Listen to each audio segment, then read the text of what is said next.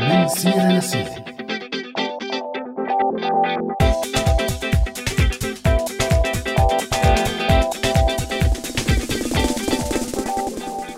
أهلا وسهلا بكل يلي عم يسمعونا على هوانا الافتراضي هوا راديو سوريالي وببرنامجنا من سيرة لسيرة معي أنا عزة وبرافقني همام من وراء المايك. يسعد أوقاتكم مستمعينا بهي الحلقة يلي رح نحكي فيها عن قصص والخرافات ويمكن الأساطير يلي بنسمعها عن الآخر. بس أي آخر يا ترى؟ فجزء من كل طائفة من الطوائف أو دين من الأديان بيحمل كمية من المعطيات والمعلومات المغلوطة عن الآخر. وجزء من هاي المعلومات أو الخرافات إذا صح التعبير بيحمل جذور تاريخية وممكن يكون مرتبط بحكاية معينة أو حدث تاريخي. وجزء منه تم اختراعه بمرحلة ما واستمر لوقتنا هذا وساهمت الثقافة الشعبوية باستمراره. فالباطنية عند بعض الأديان والطوائف ويلي كانت ضرورة بمرحلة من المراحل التاريخية ما ساعدت كتير بطرح الأسئلة والإجابة عليها لليوم. وبظل الملاحقة العثمانية لبعض الطوائف اضطرت كتير منها أن تبعد عن العين وما تختلط كتير. هذا الشيء خلق حواجز وفاقم الغموض. وحتى الأكثرية السنية بالتشكيل السوري ما كانت مشهورة بالانفتاح بعلاقاتها مع باقي الطوائف والأديان. على كل حال نحن رح نحكي اليوم أكثر مع ضيف الحلقة عمار المأمون عن هذا الموضوع وعن مواضيع تانية إلها علاقة بالطوائف والقصص والخرافات ونشأتها وكيف تطورت ونحن كمان رح نحاول نناقش الموضوع من أكثر من زاوية.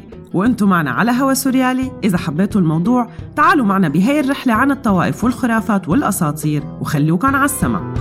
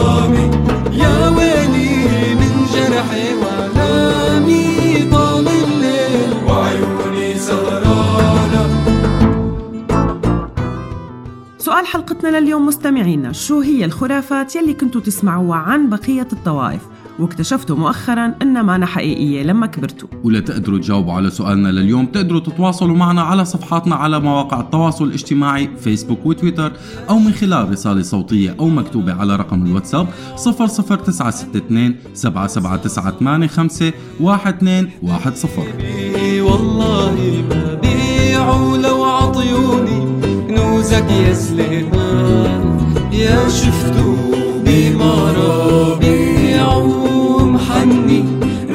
أصابيعه حبايبي والله ما بيعوا لو عطيوني كنوزك يا سليمان.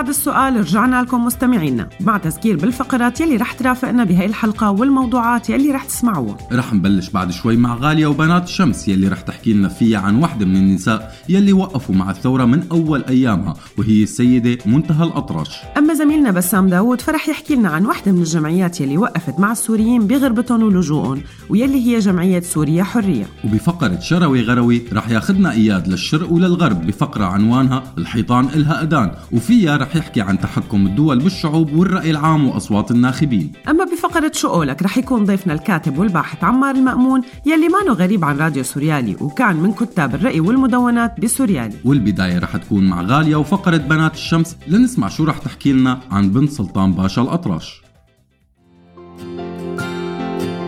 بنات الشمس معي أنا غالية.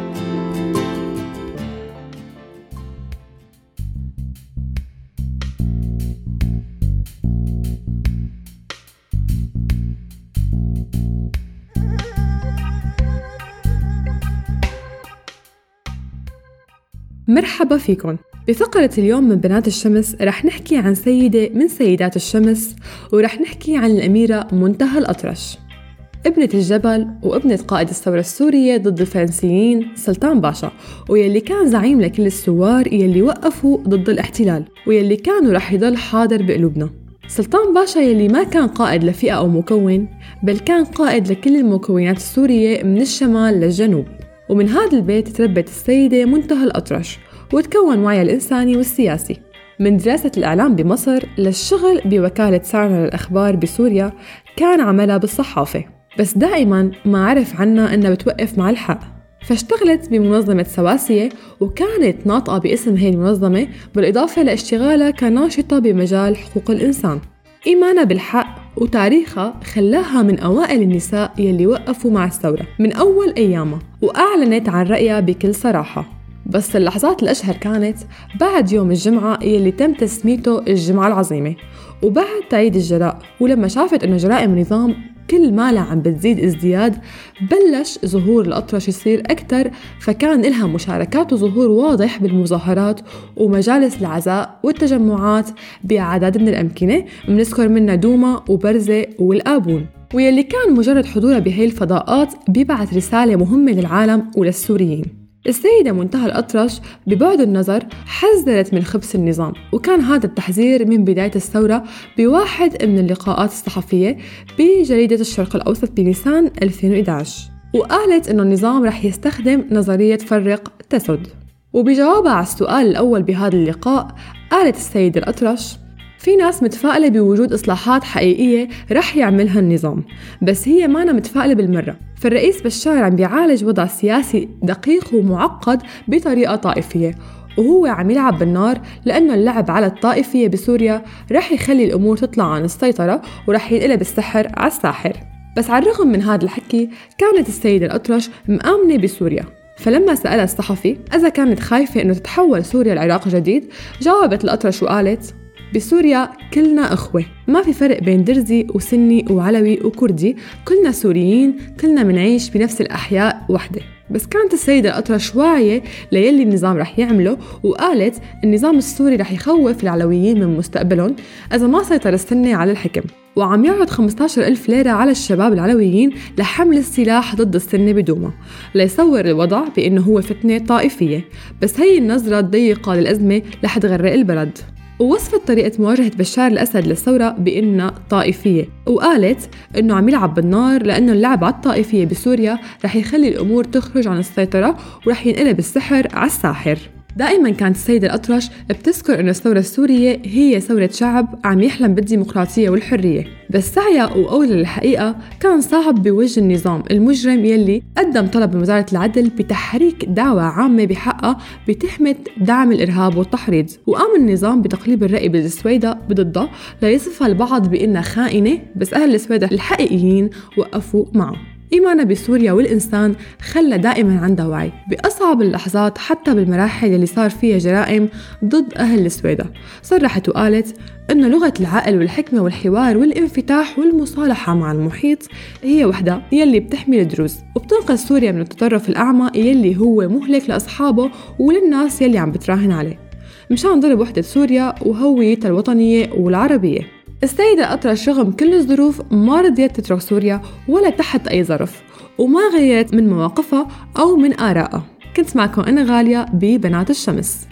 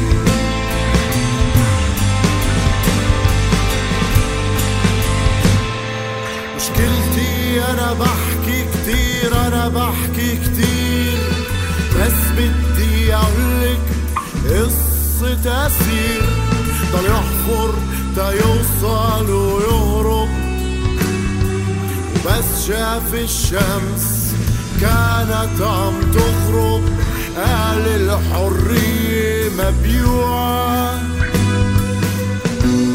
والناس مبتوعة كل واحد سكين يطعن بأصله. كل ما بيخف في صوت بيندهله. قوله تعال. تعال ننسى الأحوال يابا ما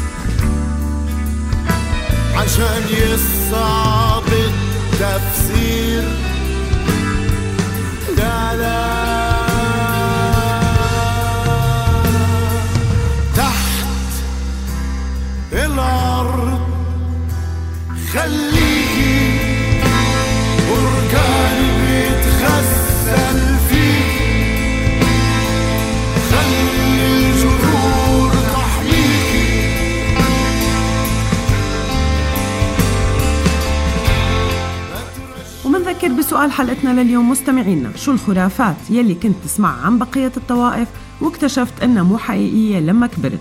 محمد نور جاوب على سؤالنا وقال إنه نحن خير أمة أخرجت للناس ومن وقتها لهلأ عم دور على شغلة وحدة تثبت إنه نحن يلي مقصودين وما عم بس نور القاري قررت تقول كل شي مغلوط بتعرفه وكتبت لنا. رح بلش بما إنه ما حدا مسترجي يحكي. الدروز بيآمنوا بتناسخ الأرواح إنه الواحد بس يموت ما بتطلع روحه للسماء. بتنتقل لشغلات تانية ممكن تروح لحيوان أو إنسان أو نبتة أو أي شيء تاني. العلوية وأبو طاقة بين قوسين موثق بفيديو. الإسماعيلية عبدت شو اسمه. هي بشك بصحتها بس ما بعرف. المسيحية عندهم ليلة اسمها الظهور بيظهر فيها خيال المسيح أو العذراء ماني متذكرة مين بالضبط. بيروحوا بيقعدوا بالدير ثلاثة أيام بينطروا ظهوره. ناس بتشوفه وناس لا. أنا حضرتها بدير مارلياس مرتين وطبعا ما شفته. أنا ليلة القدر ما بشوفها. بدكم يعني شوف العذراء.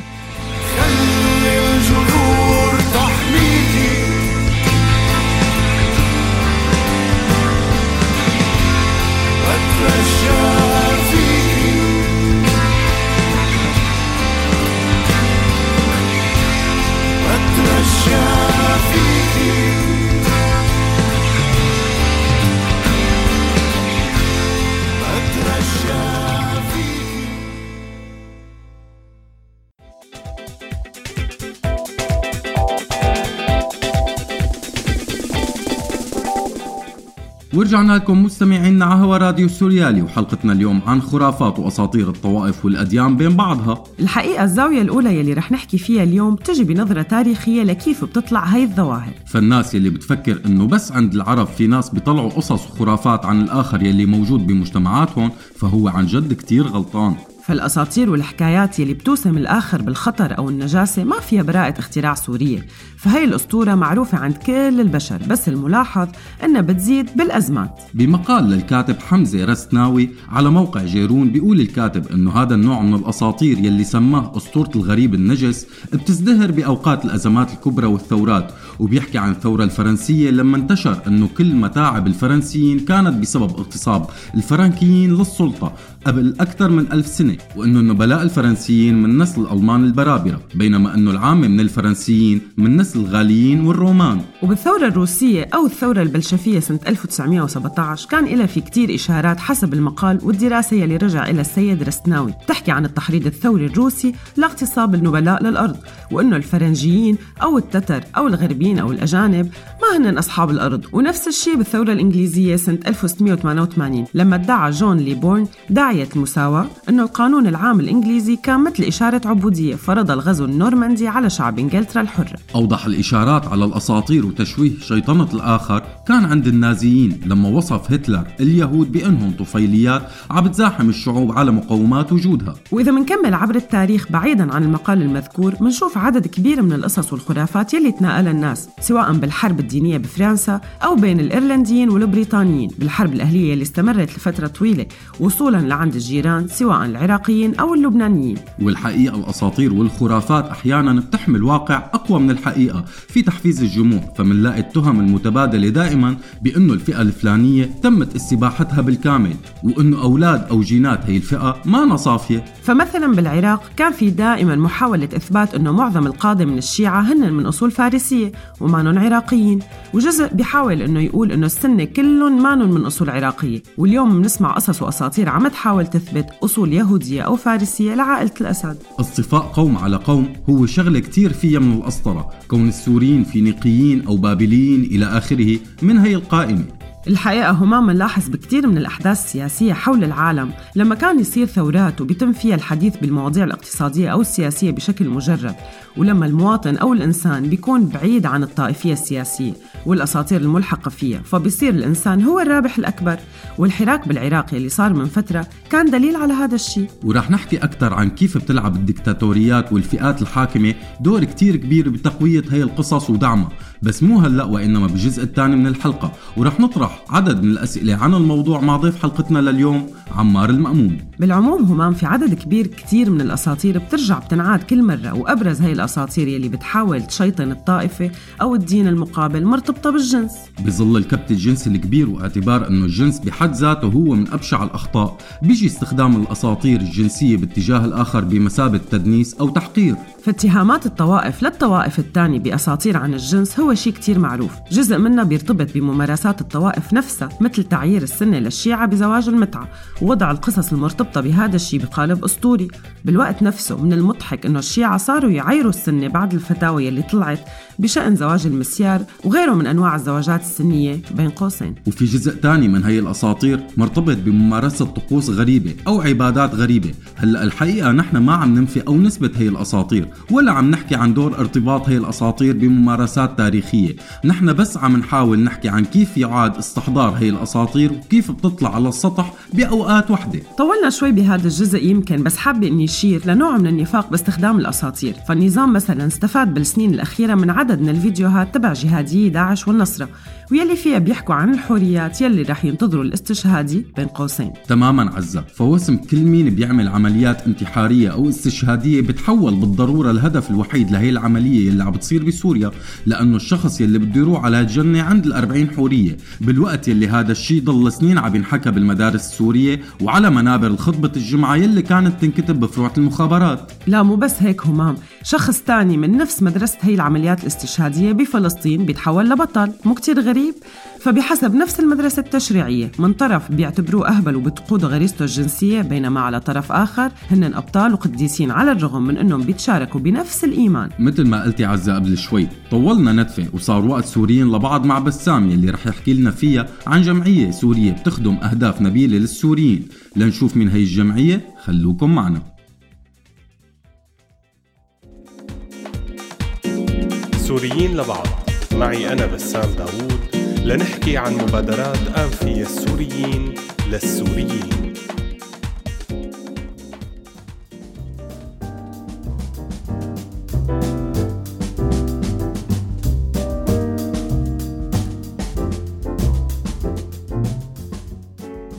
مرحبا من جديد بسوريين لبعض معي أنا بسام.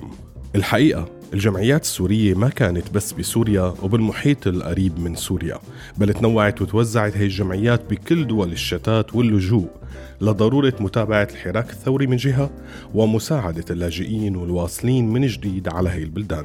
اليوم رح نحكي عن جمعية بلشت مع بدايات الثورة السورية بفرنسا ويلي هي جمعية سوريا حرية. هاي الجمعية اللي بتضم عدد كبير من السوريين المقيمين بفرنسا وانضاف إلى بوقت لاحق عدد من الفرنسيين اللي مآمنين بالثورة والمتعاطفين مع السوريين. أهداف هاي الجمعية بتتقاطع مع كل الجمعيات والمنظمات اللي بتآمن بالثورة من تحقيق مجتمع ديمقراطي مدني علماني بسوريا وأكيد المساهمة بترسيخ الحياة الديمقراطية. كانت هاي الجمعية نتاج طبيعي لحراك السوريين الثوري من أول أيام بداية الثورة. ونتيجة لكثير من التحركات كان في ضرورة لإنشاء كيانات تدعم وتساهم بجمع الناس. ولأنه بفرنسا الجمعيات فاعلة بشكل كتير كبير وإلها دور بالمجتمع المدني وتأثير كبير تأسست جمعية سوريا حرية بشهر أيار من نفس عام بداية الثورة 2011 بحسب قانون 1901 يلي هو القانون الناظم لعمل المنظمات والجمعيات غير الربحية بفرنسا.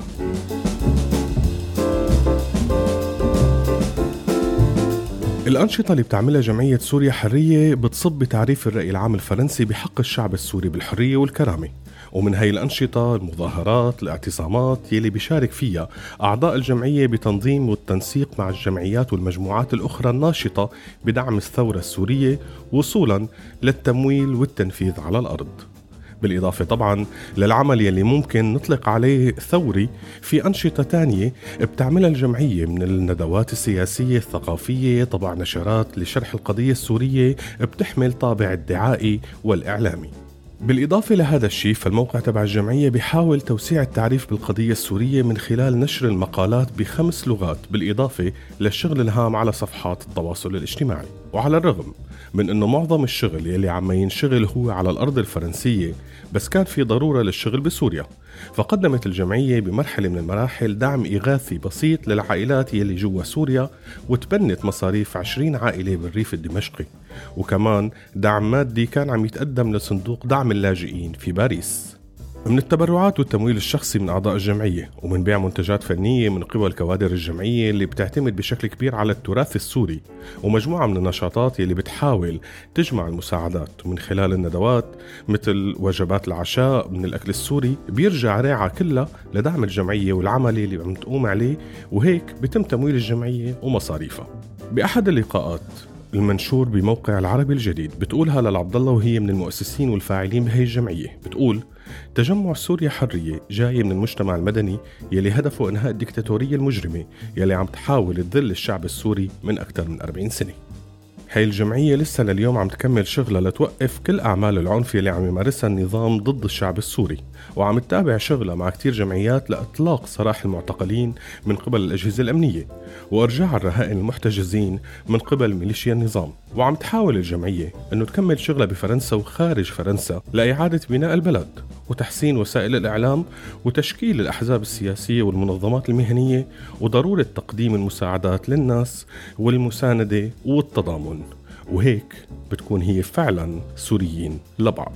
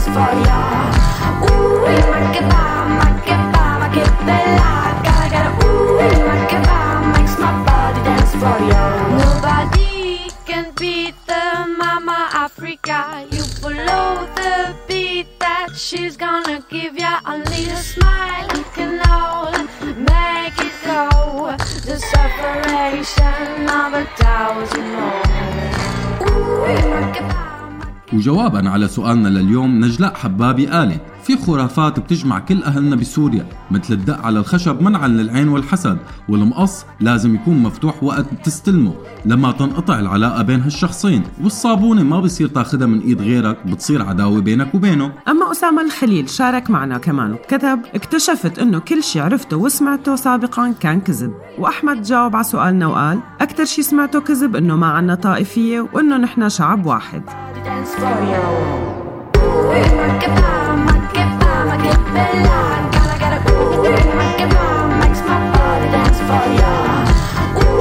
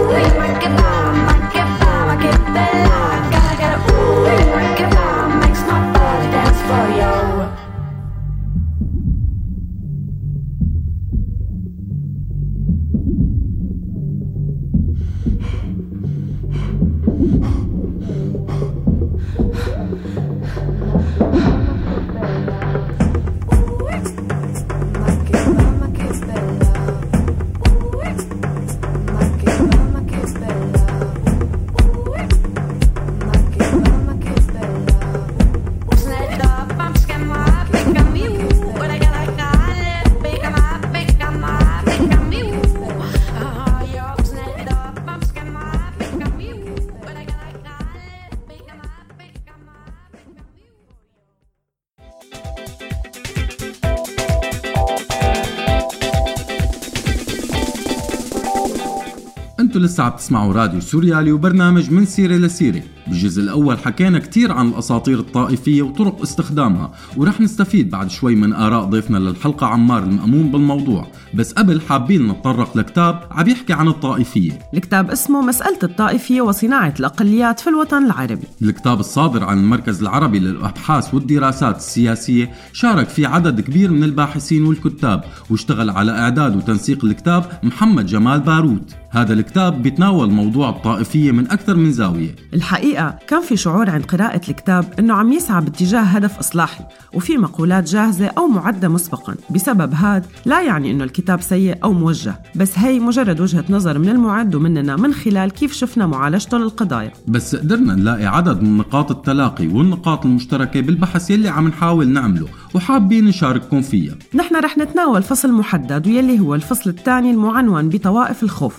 تأملات في أساطير التخويف وصناعة التقسيم الطائفي لكاتبه عبد الوهاب الأفندي. منلاقي بهذا الفصل تحليل عميق لقضايا الطائفية بالوطن العربي ومقارنات عميقة مع أجزاء أخرى من العالم عاشت هي المشكلة. بأحد المقاطع بيحكي الكتاب عن طوائف الخوف وبيورجي كيف بيتم استخدام عدد من الأساطير القديمة الجديدة سياسيا للحصول على مكاسب سياسية وبيطرح أمثلة كتيرة عن هذا الشيء. ما رح نقدر نلخص كتير من الشغلات الهامة يلي انقالت بالكتاب أو بهذا الفصل بالتحديد بس رح نروح للخاتمة يلي حاولت هي تعطي بعض النتائج. بخاتمة هذا الفصل بيقول الكاتب يلي استعرض مجموعة من التجارب لعدد من الدول مثل السودان والعراق ومصر. أسفة همام بس دقيقة على المقاطعة بس لازم الإشارة بسبب الأحداث يلي عم نعيشها حاليا إنه تاريخ صدور الكتاب كان بعام 2017 وفي كتير من المتغيرات يلي عم تصير حاليا ما أنا موجودة فيه. صحيح عزة كلامك 100% بس على كل حال الشيء اللي بيقوله الكاتب بيصب باللي عم بيصير هلأ. فبختام هذا الفصل بيقول الكاتب أنه أساس الطائفية أو قوامها هو روايات الخوف على خلفية الاستعلاء المتبادل بين الطوائف. فالخطاب الطائفي هو نفسه من هتلر مرورا بزعماء الهوتو وصولا للمالكي والأسد والبشير وغيرهم من الطغاة يلي بيغذوا الروح الطائفية. وكلهم بيلعبوا نفس اللعبة فالخصوم دائما هن شرذمة قليلة وبرابرة متخلفين أو حشرات أو جراثيم أو جرذان.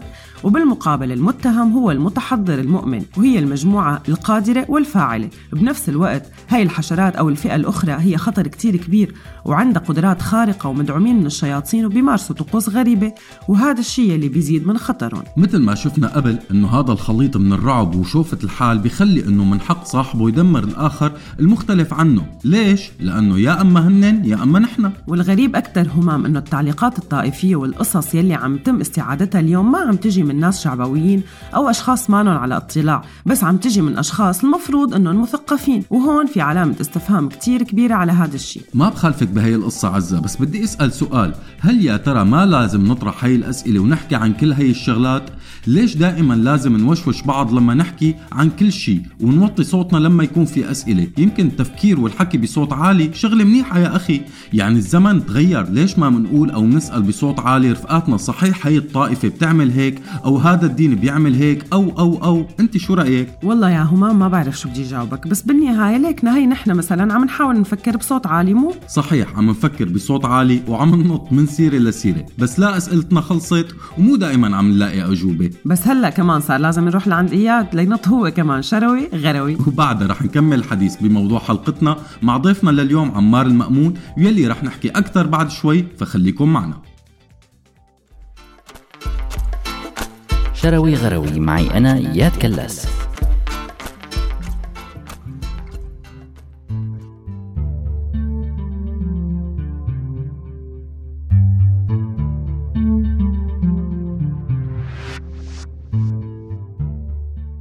كان من زمان يقولوا الحيطان إلها أذان بس اليوم ما صفي شي ماله أذان عيون ودماغ كمان. بنيسان 2018 شفنا كلنا قضية فيسبوك اللي شغلت الرأي العام العالمي واستدعت مساءلة صاحب الشركة قدام لجنة خاصة بسبب الشك باستخدام المعلومات الشخصية لمستخدمين وسائل التواصل الاجتماعي لأهداف سياسية. لكن في فضيحة تانية وما أخذت نفس الضجة. كانت مع شركة أمازون ويلي ما أخذت أبعادها عالميا لأنه الشركة رغم ضخامتها ما عندها مدخل على نفس العدد من الناس يلي عندهم إياه شركة فيسبوك. فالتقرير اللي طالعته شركة بلومبرج بيقول إنه شركة أمازون عم تتجسس على مستخدمي جهاز أليكسا ويلي بشكل طبيعي مزود بالمساعدة الصوتية. وحسب تقارير لفرانس بريس فأمازون عم تسمع آلاف المقاطع الصوتية لعملائها واللي سجلها الموظفين بالشركة والشغلة الخطيرة إنه هي التسجيلات بتكون مربوطة باسم العميل ورقم جهازه التسلسلي وحتى رقم حسابه عند أمازون وأحيانا رقم حساب البنك. والمثير حتى للغضب إنه الموظفين تبع أمازون حسب التقرير بيسمعوا نفس تسجيلات العملاء وبيتبادلوا بين بعضهم التسجيلات المسلية والطريفة واللي بيشكل بدوره أعلى حالات انتهاك الخصوصية. بس هذا الشيء اللي ممكن يضايق الناس أو الأفراد هو بس قمة جبل الجليدي مثل ما بيقولوا. اليوم في أسئلة كتير حقيقية عن كمية المعلومات يلي بيمتلكها متصفح الإنترنت تبعك ويلي غالبا بيكون كمان موصول بالتليفون تبعك. كمية المعلومات هي وآليات استخدامها كانت مصدر قلق عند كتير من المتابعين والمهتمين أو ال geeks اللي مثلي. بس ما كتر الحديث عنها غير وقت فضيحة فيسبوك بالفضاء العام. لما طلعت مسلسلات مثل Mr. Robot وبلش يحكي على هي المواضيع كان أقرب للخيال العلمي لكثير من الناس يلي هن مو متعمقين بالموضوع. ولما طلعت قضية استخدام المعلومات يلي بالإنترنت وشبكات التواصل الاجتماعي بمسلسل House of Cards كان كثير من الناس فكرت إنه القصة ما بتتجاوز التشويق بالمسلسلات الأمريكية ونوع من أنواع المبالغة.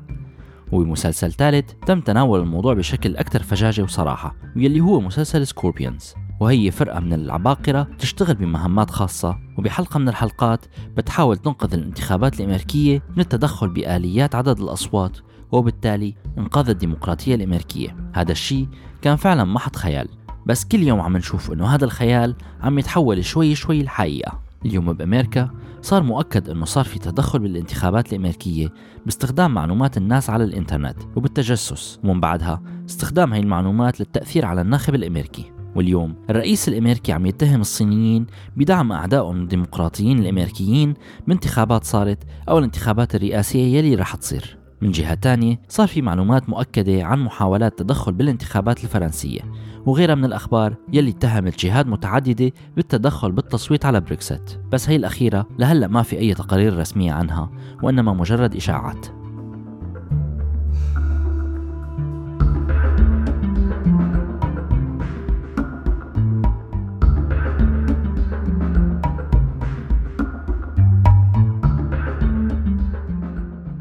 ويا حذركم مين عم يكون الرائد بهذا الموضوع حسب التقارير؟ تماما روسيا فعلى سبيل المثال وبالشأن الأمريكي فالواضح من التقارير أن الروس بانتخابات 2016 ركزوا كثير من شغلهم لاستخدام الأمريكيين من أصل أفريقي واستخدموا الروس مجموعة من التكتيكات ليحاولوا يقللوا من مشاركة الناخبين الديمقراطيين عبر حسابات وهمية أو حسابات تحولت لحسابات مؤثرة. ومن جهة تانية اشتغلوا بشكل أكبر على إنستغرام بالتوجه لشريحة الشباب لحتى ما بس يأثروا على الانتخابات الحالية لا بل والانتخابات المستقبلية. أحد تقارير ال AFP اللي اقتبسنا منه بيحكي عن الموضوع بشكل مفصل أكثر وبضيف تفاصيل للتدخل الروسي يلي خلال السنتين يلي مضوا بين مجهود كتير مبذول من طرفهم بهدف التأثير على الرأي العام الأمريكي والعالمي وتغييره واللي بيشير التقرير كمان أنه لساته مستمر لليوم. والسؤال المهم هل هالشي بيصير على مستوى الدول الكبيرة؟ أو نحن السوريين عنا قرص بهالعرس كمان؟ بعيدا عن الجيش السوري الإلكتروني والملاحظات الشخصية اللي بيطرحها رواد وسائل التواصل الاجتماعي بوجود حسابات وهمية للتأثير بالرأي العام وأقرب للتقارير العلمية في عنا التقرير يلي أنتجته New Knowledge ويلي هي شركة cyber security أو أمن الإنترنت ويلي مقرها بأوستن تكساس ويلي بيأكد بحسب تقرير نيويورك تايمز أنه عمليات الروس لساتها نشطة لليوم وما بتطال بس الملف الأمريكي أو الانتخابات الفرنسية. فعلى سبيل المثال في حملة روسية مستمرة عم تشتغل للتأثير على الرأي بسوريا وخارجها للترويج لبشار الأسد ونظامه. وشو بيعني هالشي؟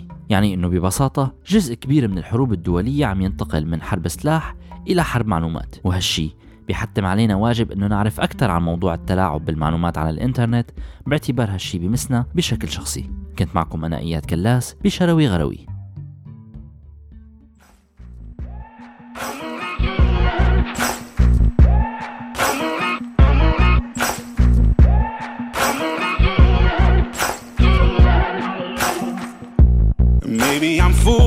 Foolish, maybe I'm blind. Thinking I can see through this and see what's behind. Got no way to prove it, so maybe I'm lying. But I'm only human after all. I'm only human after all. Don't put your blame on me. Don't put your blame on me. Take a look in the mirror. And what do you see? Do you see it clearer are you deceived in what you believe? Cause I'm only human after all, and you're only human after all. Don't put the blame on me. Don't put your blame on me.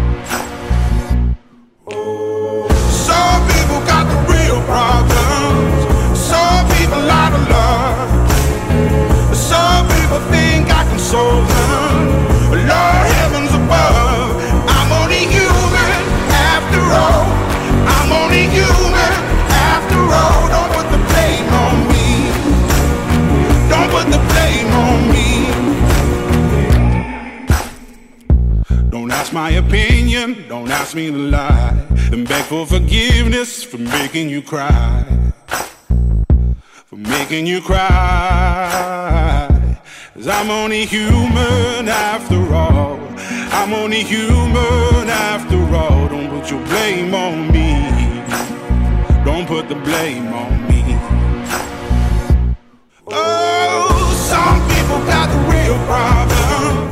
ومنكمل قراءة أجوبتكم وتعليقاتكم مستمعينا إبراهيم كتب أنا برأيي هذا البوست قصده طائفي أنا بحالي بذاتي بحترم كل الطوائف وكل واحد على دينه الله يعينه أما مصطفى فعلق وقال كنت مفكر أنه طائفتي الصح والباقي كلهم على باطل اللي فهمته من هي الحياة أنه طالما كلنا عبيد الله ما بحق إني أقول عن أي شخص من غير ملتي إنه على باطل.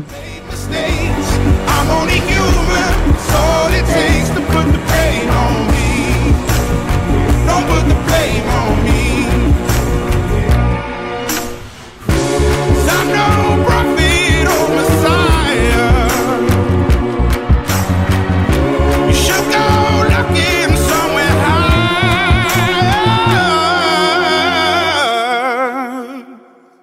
I'm only human after all. I'm only human after all. Don't put the blame on me. Don't put the blame on me. I'm only human. I do what I can. I'm just a man. I do what I can. Don't put the blame on me. Don't put your blame on me. شو قولك؟ عمار المأمون خريج المعهد العالي للفنون المسرحية قسم الدراسات المسرحية النقد سابقا. كاتب وباحث صحفي مهتم بالشأن الثقافي العام والمسرحي بشكل خاص بحاكي بمقالاته وأبحاثه مواضيع ما تم التطرق إلها بشكل كتير كبير من قبل. وأكيد قارئين مدونات ومقالات سوريالي بيعرفوه. اليوم عمار عم يتابع دراسته بجامعة باريس 3 رح يكون ضيفنا لليوم. سوريالي سوريالك سوريا إلنا. سوريالك انت اللي قادر تغير انت ابن البلد. الكاتب والباحث الصحفي السوري عمار المأمون أهلا وسهلا فيك ضيف عزيز ببرنامج من سيرة لسيرة عهوى راديو سوريالي أهلا وسهلا فيك عمار. أهلا فيكم وفعلا أنا سعيد بهي الفرصة ل...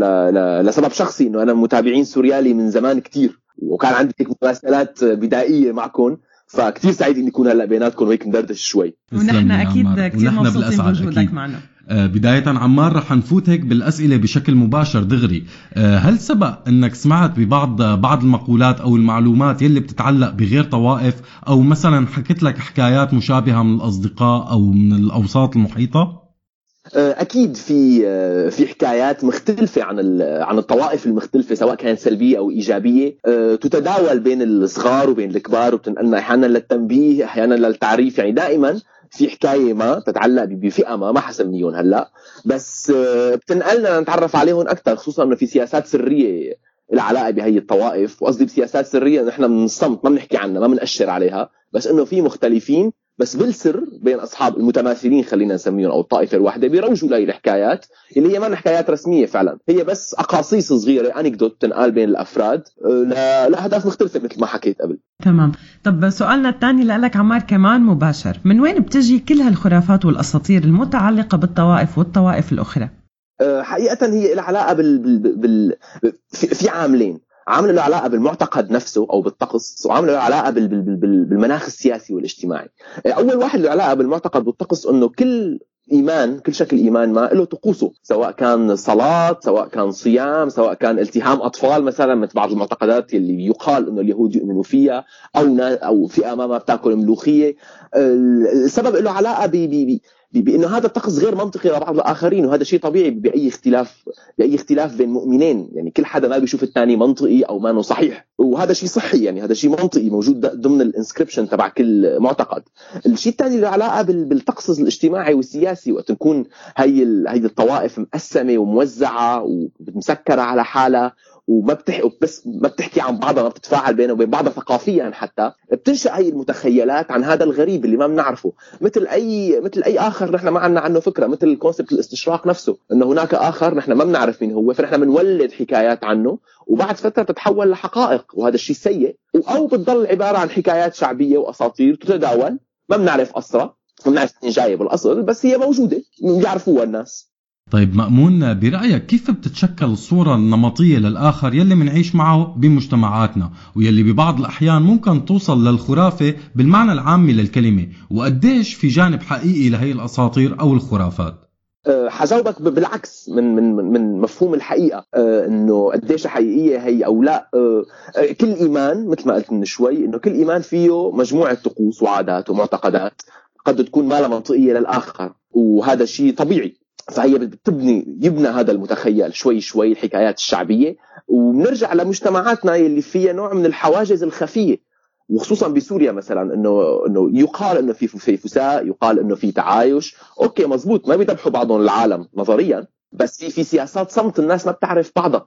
هذا الآخر دائما غريب عني مختلف عني في أعراف سرية بتتحرك. هي الأعراف اللي هي اللي هي قانونيا المفروض تحمي الآخرين. كل مواطن ما لي علاقة بمعتقده لازم يكون محمي. فبالتالي إذا طلعت هي الحكايات للعلن وتداولت بتصير أكثر طبيعية بتصير جزء من الظاهرة الثقافية. ما بتصير محركات للعنف لخطاب الكراهية للأشياء اللي لسه لسه الدولة أو خلينا نسميه نظام الحكم ما بيضمنها. من حق أي حدا يعبر عن رأيه ومعتقده بس في حالة تحول هذا التعبير أو تبنوه آخرين كخطاب كراهية هون بيجي دور القانون. لكن نحن لساتنا متخلفين بهذا الموضوع. لسه ما وصلنا لمرحله إنه هاي الموضوعات متداولة وصحية وهو صحه تداولها عمر بوحدة من مدوناتك حكيت عن الطقوس الجنسية السرية يلي بتعملها بعض الطوائف.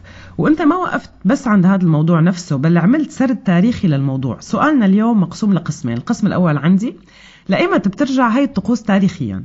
طب لاحكي لكم قصة هذا المقال حقيقة. أه كنت عم بكتب عن شيء ثاني أنا له علاقة بالصوت كجهاز معرفي. ففجأة وأنا عم أقلب بالكتاب بلاقي هيك عبارة صغيرة وكان هناك فئة من الطائفة في الشرق الأوسط اسمها الآدميون الذين كانوا يجلدون أنفسهم عراة.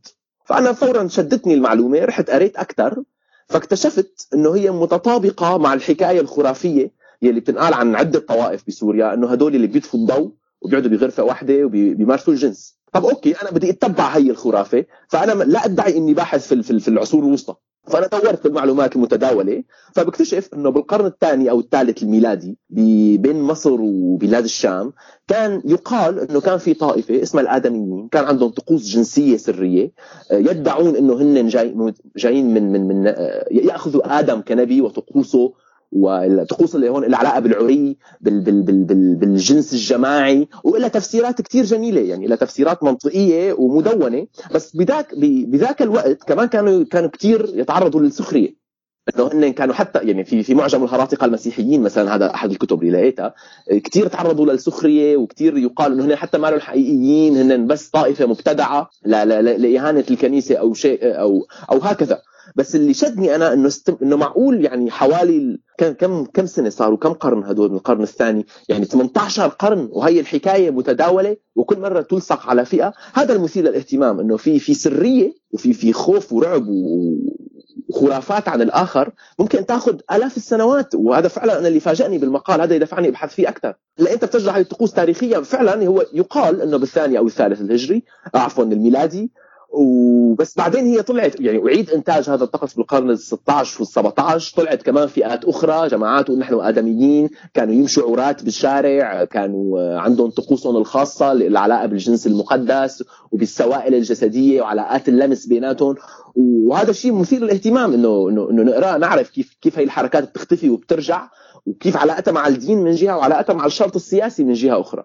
طيب آه، آه، عمار بعض الأشخاص بيقولوا إنه هي الأساطير أو الأكاذيب عن الطوائف الأخرى آه، في وراها نظرية مؤامرة أو إجهزة استخبارات محلية أو دولية، أنت شو رأيك بهذا الشيء؟ هل هو مستبعد تماما أم إنه ممكن يكون حقيقي؟ ما فينا ننكر إنه في إنه في قوة سياسية ما كل قوة سياسية بترسخ حكايات عن أعدائها ما حفوت بالتقييمات بس حأعطيك مثال صغير أحد القادة لحركة حماس مثلا هون ما عم بحكي موقفي من الاحتلال اللي هذا ما فيه جدل بس قال إنه هدول اليهود هدول الإسرائيلية عم بقتبس منه حرفيا إنه قال يهود هو. بيستهدفوا الشباب الفلسطينيين لياخذوا دمهم ويعملوا منه خبز ويأكلوه في قبل عيد الفصح يمكن مالي متأكد. بس المثير للاهتمام إنه إنك تستخدم هي الحجة ضد آخرين اللي هن أعدائك أنا بفهمك آه، فيه شيء لا منطقي.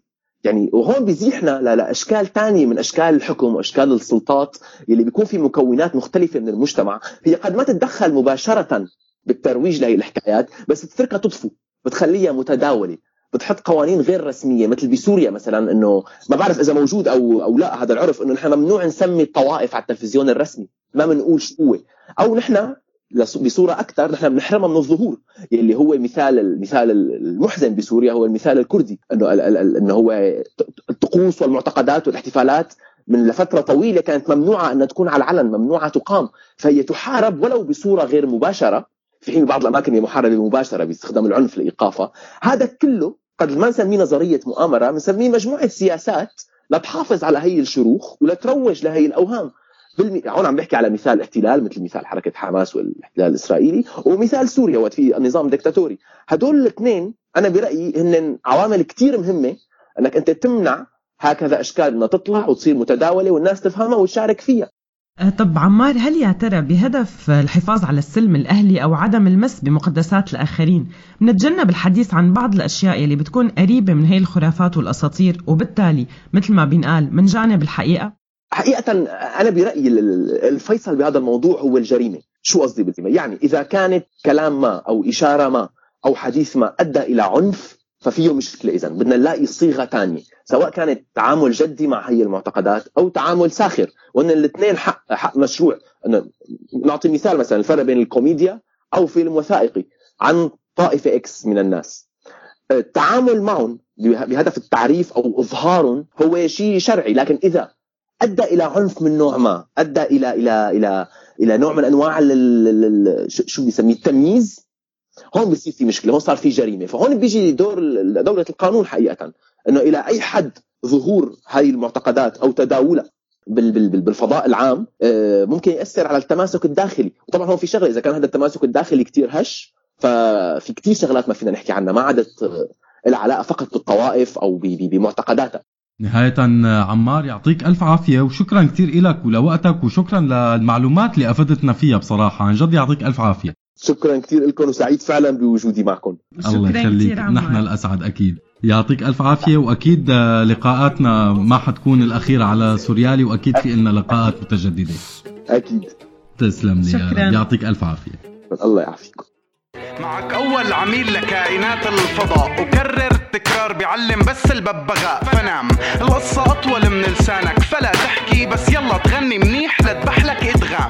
هذا ال track مقدم برعاية أوسخ حمام. أخونا جورا ناشط زورة وناشر عرض الحكام. هو وخمس أولاد بصورة ومرضه مو pedophile مفضوح تخيل أسطوح وعليه جاسوس وبإيده فيل شخلعني بمزيان دلعني ببوبو وهز. اللي العلاقة بين الانتفاضة وشكل البز بطل ثوري حقيقي ابن بلد خالع توبو ما تشوفوا عيوبه ولو إنه خرية بصحن رز.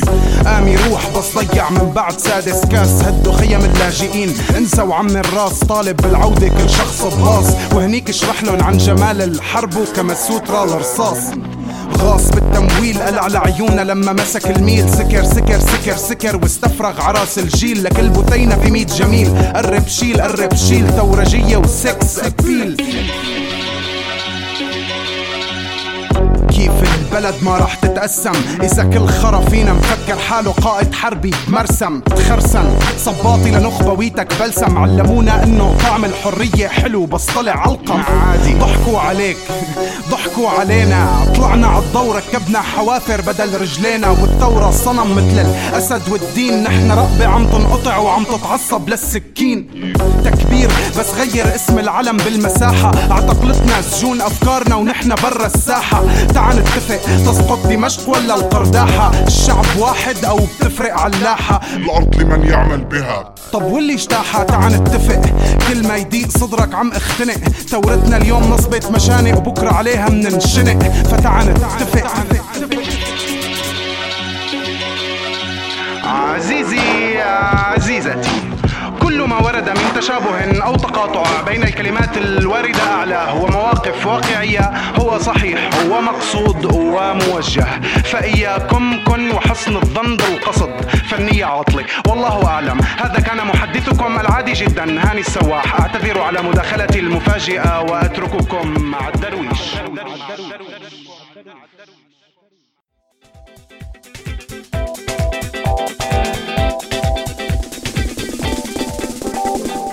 ولهم مستمعينا بنكون وصلنا لآخر حلقتنا لليوم من برنامج من سيره لسيره يمكن التقسيمات والطوائف والقصص المرتبطة فيها ما ممكن تخلص وهذا الشيء لازم نعيش معه دائما. بس هذا الشيء لازم دائما يخلينا نفكر ونعرف ونسأل ليش هي الحكايات عم تطلع اليوم؟ وشو السبب من وراء هذا الشيء كثير من المنظرين والفلاسفة بيقولوا بضرورة وأهمية الأساطير والحكاية. ودائما في مين بيدعوا لتشغيل العقل. وهلأ صار لازم نودعكم ونشكر كل مين كان عم يسمعنا أو شارك معنا. شكرا كثير مستمعينا وشكرا لكل فريق الحلقة من إعداد وإخراج والبث وفريق التواصل الاجتماعي. على أمل اللقاء فيكم مرات جاية رح نودعكم ونقول لكم باي. من سيرة لسيرة